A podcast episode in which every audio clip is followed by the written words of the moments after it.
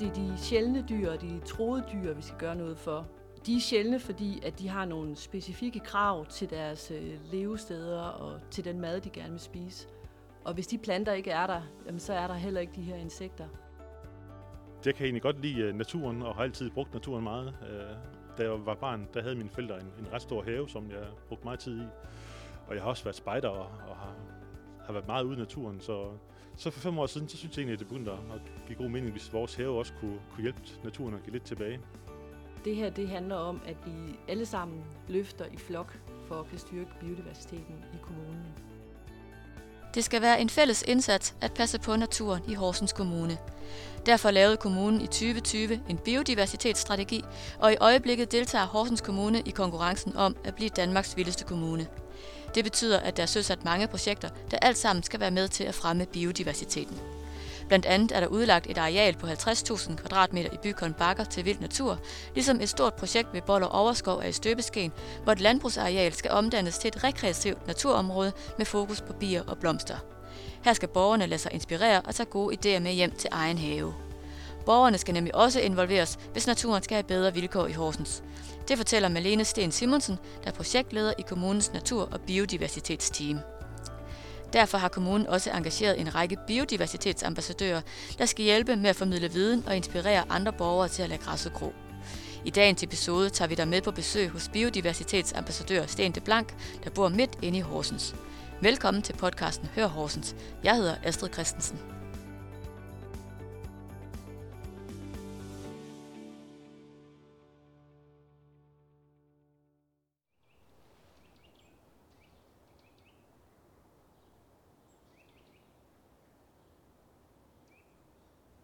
Der begyndte at komme meget snak om det her med biodiversitet for, det ved ikke, en 5-7 år siden. Og øh, så tænkte vi, at øh, det har vi aldrig tænkt på, det der med biodiversitet. Øh, vi synes bare, det kunne irriterende, hvis der var mange fluer og sådan noget. Så, så det der med sommerfugle kunne for eksempel godt være noget, vi kunne tænke os at tiltrække. Så jeg købte en sommerfuglebusk for fem år siden, som noget af det første. Og øh, så begyndte der at komme lidt sommerfugle i haven, og så tænkte vi, at det kunne vi nok godt gøre bedre. Og så begyndte vi at kigge på nettet og øh, kigge rundt i øh, de forskellige planteskoler, hvad de havde af øh, planter, som kunne tiltrække insekter. Og det er sådan set det, vi har gjort de sidste fem år, og efterhånden har fået en hel del planter, som, som faktisk er velbesøgt af insekter. Og nu står vi så øh, ude foran dit hus, øh, hvor jeg kan se, det ser jo lidt vissent ud lige i øjeblikket. Men lad os lige gå om i haven, så kan det være, du kan fortælle undervejs, hvad det er, vi ser på. Ja, men øh, vi bor inde i byen, og øh, da vi købte huset, der vidste vi ikke rigtigt, hvad der var af, af planter herinde af. Så vi startede med at købe en masse potter, og dem, så dem du kan se, der står herude foran. Øh, men øh, i forbindelse med det her biodiversitet, så har vi faktisk øh, fjernet en masse af de planter, der har oprindeligt, og øh, så har vi øh, plantet nogle, nogle mere øh, bier og sommerfuglevenlige planter i stedet for. Kan du lige fortælle, hvad er en sommerfuglevenlig plante? Jamen, øh, der, er jo, der er jo to ting, som gælder for, for alle insekter, tænker jeg. Øh, de fleste insekter, de lever jo som, som larver øh, i lang tid først, nogle en dag i flere år. Og så er det først den sidste del af deres liv, hvor de så bliver til flyvende insekter. Øhm, og det vil sige, at mens de er larver, så skal de jo have nogle planter at leve på, hvor de kan, kan leve af bladene for eksempel. Og mange arter er meget specifikke. Øh, for eksempel øh, nældens takvinge kan kun, den, dens larver lever kun på, på brændenælder for eksempel. Så, så hvis ikke der er nogen brændenælder, så er der heller ikke nogen øh, nældens takvinge for eksempel. Men når så først den bliver sommerfugl, så kan den sådan set leve af, af mange forskellige planter, som indeholder nektar, som den så kan, kan suge. Kan du prøve at lige vise nogle af de steder, hvor du har plantet sådan noget? Ja, men vi kan starte med den første her. Det er vores sommerfuglebusk, øh, som, som vi startede med, som sagt, for fem år siden. Øhm, og så efterfølgende, der har vi sådan købt for forskellige ting og sager. Der er en uh, hortensia derovre, øhm, som også har, har vist sig at tiltrække mange sommerfugle og, og bier. Noget af det, man skal tænke på, når man øh, gerne vil hjælpe øh, insekterne, det er, at der er planter hele året. Så noget af det, jeg har arbejdet med de sidste års tid, det er at sætte en masse blomsterløg. Og for eksempel hen langs øh, hækken her, øh, hvor, hvor solen den kommer i foråret, der har vi plantet en masse øh, erantis, øh, vintergækker, krokus og, og sådan noget. Så der er noget helt, helt fra foråret af, hvor insekterne kan, kan finde nektar.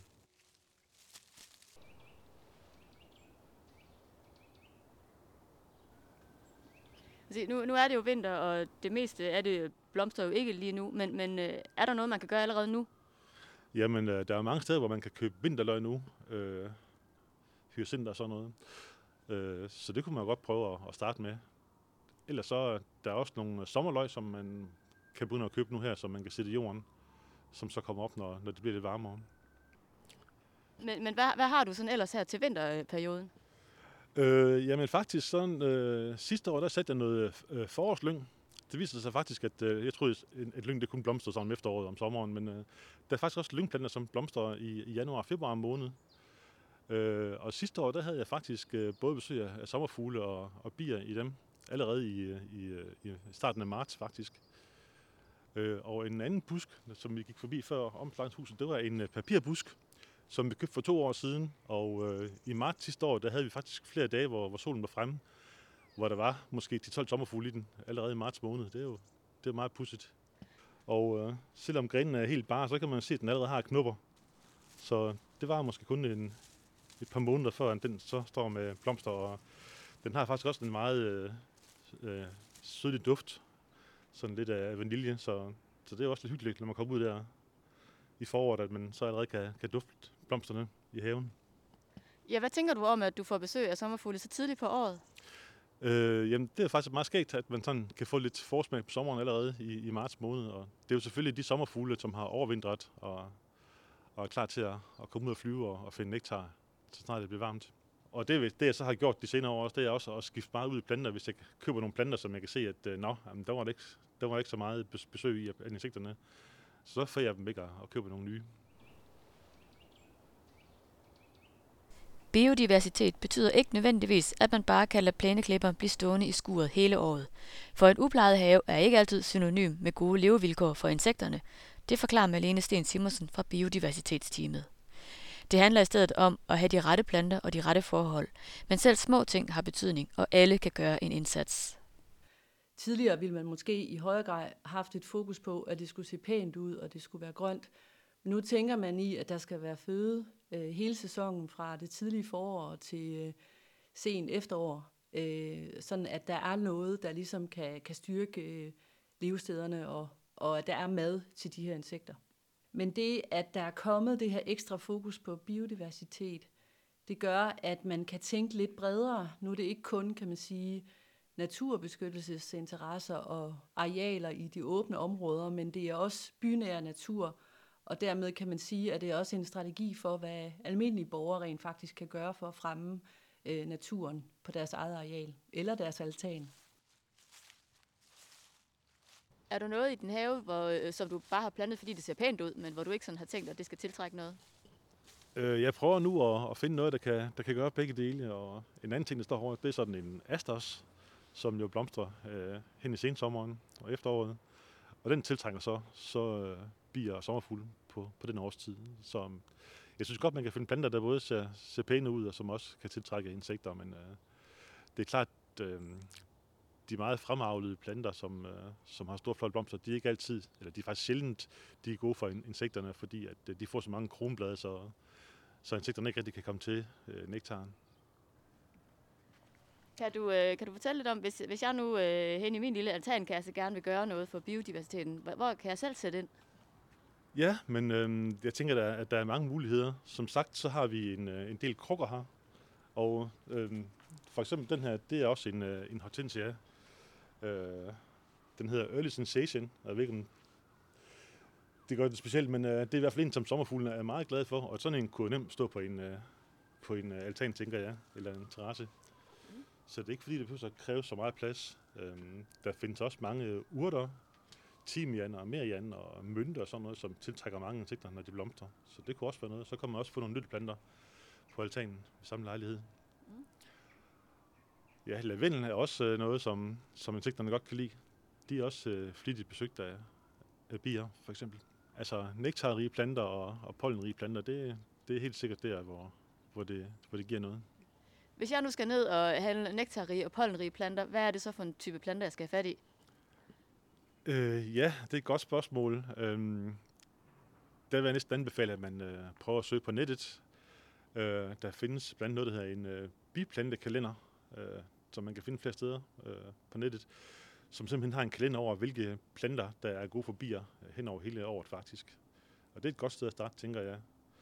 Og ellers, øh, hvis man øh, gerne vil tiltrække sommerfugle, så er, er sommerfuglebusk selvfølgelig noget, der, der næsten giver sig selv.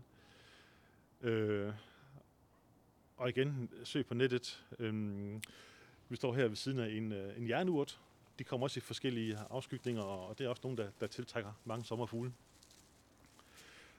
Øh, og ellers besøg planteskolerne om sommeren øh, på, på en varm og vindstille dag. Der vil også være mange sommerfugle på planteskolerne, og så kan man jo se, hvad de, hvad de foretrækker der. Ellers hvis man skal, skal gå rigtigt til den, hvis man har plads til det, så, øh, så skal man egentlig prøve at, at lade, lade naturen være sig selv. Og øh, man kan også prøve at lave nogle øh, næringsfattige jorder, øh, hvor de oprindelige danske planter kan, kan komme til. Fordi det er jo dem, som insekterne har levet af i, igennem årtusinder. Så, så hvis man kan, kan føre sin have tilbage til sådan noget landskab, så, så er det også fint. Ja, nu siger du, før din have tilbage. Altså, hvad er der sket med haverne sådan gennem tiden? Jamen, Danmark er jo et landbrugsland, øh, så, så stort set næsten alt det land, vi har i dag, det er jo, det er jo landbrugsarealer, hvis ikke der er, der er byer eller skov. Øh, og det vil sige, de, de næringsfattige jord, som, som der også var en del af oprindeligt, øh, mange af dem, de er jo forsvundet. Og det er jo det, der skaber den her biodiversitetskrise, at øh, insekterne, de ikke rigtig længere har nogen, nogen steder, hvor de kan, kan, kan leve.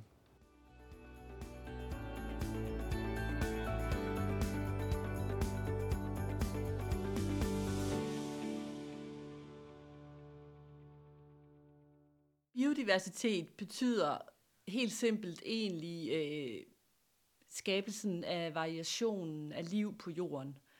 Og hvis du øh, for eksempel går ud og kigger på en øh, flot gul kornmark, så er der meget lav biodiversitet der, fordi det er en slags plante, og der er ikke særlig meget føde for insekterne der. Øh, hvis du så derimod går ind i en skov, hvor der er forskellige øh, træsorter, og hvor der måske er lysninger, og hvor der er vådområder, så er der meget variation der, og der er der også mulighed for at finde et, et rigere øh, fugleliv og insektliv. Så det, biodiversitet, det handler simpelthen om at skabe variation, både hvad angår øh, landskabelige former, forskellige planter og skabe forskellige øh, levesteder, så at forskellige arter kan, kan leves og, og kan leve og trives.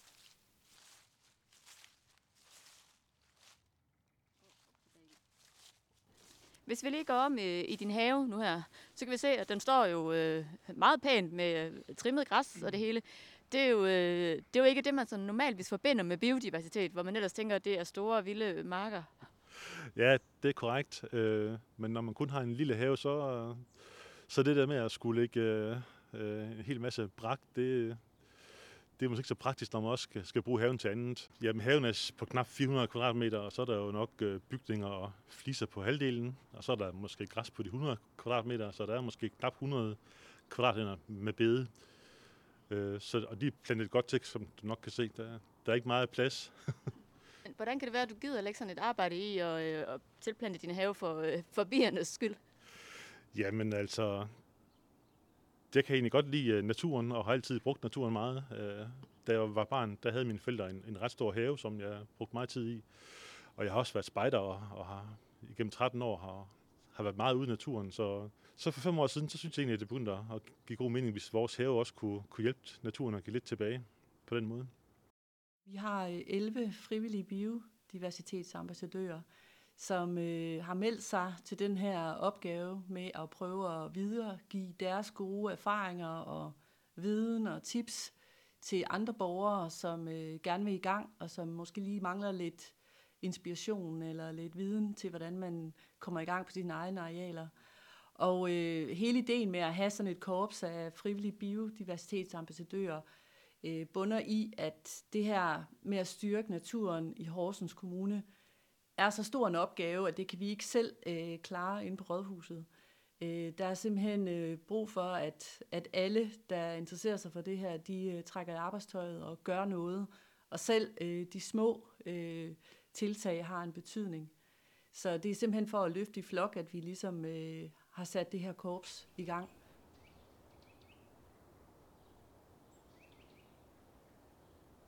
Kan du se, at, at det gør en forskel øh, herude i haven? Ja, vi har fået væsentligt flere insekter i haven, efter vi har, plantet øh, insektvenlige planter. Så, så det har helt sikkert øh, haft en, en effekt. Og det er også øh, mere end bare irriterende fluer, I har fået? Øh, ja, det vil jeg sige. Øhm, der kommer mange forskellige insekter. Øh, selvfølgelig sommerfugle, bier, humlebier, men også mange forskellige øh, svigerfluer, øh, som øh, ja, de kommer i alle mulige mærkelige afskygninger, og det er sådan set meget sjovt at se, at øh, nå, den har vi da ikke set før, den der, øh, det der insekt. Så, så det er også meget sjovt at se, at der kommer så mange forskellige insekter til lige pludselig. Og så en anden ting, jeg synes, jeg har bemærket, det er, at øh, når der dufter øh, af mad ude i haven, så kommer der ikke så mange fluer ind i huset heller. Så, så det er en anden fordel, der måske kan være. Mm. Hvor meget arbejde kræver det at, at lave sådan noget? Øh, ja, men når man har en have, så, så bruger man jo i forvejen en del tid på at, at klippe hæk og sådan noget, så det, jeg synes egentlig ikke, det er så meget tid, der, der går med det. Øh, jeg synes, det er sjovt at gå og, og se på nye planter. Øh, både på nettet, men også på planteskoler. Og så går det selvfølgelig et, nogle få timer med at, at, at plante dem, men det er jo ikke det, der tager så lang tid igen, synes jeg. Men hvorfor har kommunen en biodiversitetsstrategi, og hvad skal den bruges til? Og hvordan lever kommunen selv op til strategien? Biodiversitetsstrategien fremmer øh, naturens interesser ved at have fokus på, hvordan man simpelthen kan, kan styrke den. Og der er en hel øh, række områder, som den øh, fokuserer på, og hvor den anbefaler nogle, nogle handlinger. Både hvad man kan gøre som øh, kommune, men også hvad man kan gøre som privat haveejer, og hvad man kan gøre, hvis man er en virksomhed. Øh, så det her, det handler om, at vi alle sammen løfter i flok for at kan styrke biodiversiteten i kommunen. Det er en meget omfattende øh, strategi, som jo har øh, nogle tanker og nogle øh, tiltag, der kan indarbejdes øh, på en lang række forskellige indsatsområder. Men hvis nu bare skal tage et område, for eksempel parker og grønne områder, så står der for eksempel, at øh, at Horsens Kommune gerne vil styrke og prioritere indsatsen for en mangfoldig natur. Og der kan man for eksempel øh, bevare gamle træer, og hvis der er nogle træer, der øh, skal fældes, så øh, vil man lade de døde stammer ligge, så vidt det er muligt. Og grund til, at man ved det, det er, at det, det er rigtig godt for, for biler, at man kan øh, bo i de her øh, døde træstammer. Og ligeledes vil man også gerne lade kvæs og grene ligge, øh, fordi det er et godt levested for pindsvin og for fugle om vinteren, og de kan gemme sig der. Vi forsøger at tænke i, at vi skal plante nogle planter, som er gode for insekterne, så de kan få mad, og så de kan overvintre, eller de kan bygge rede. Så det er det, vi prøver at skabe med biodiversitet. Du kan læse mere om kommunens biodiversitetsstrategi og om ambassadørerne på vildmedhorsens.dk, hvor du også kan følge med i, hvilke projekter kommunen lige nu har gang i for at fremme naturen. Du har lyttet til podcasten Hør Horsens om biodiversitet. Du kan finde os på hsfo.dk, hvor vi hver uge bringer nye historier med afsæt i mennesker, steder og begivenheder i vores hjørne af Østjylland. Jeg hedder Astrid Christensen. Tak fordi du lyttede med.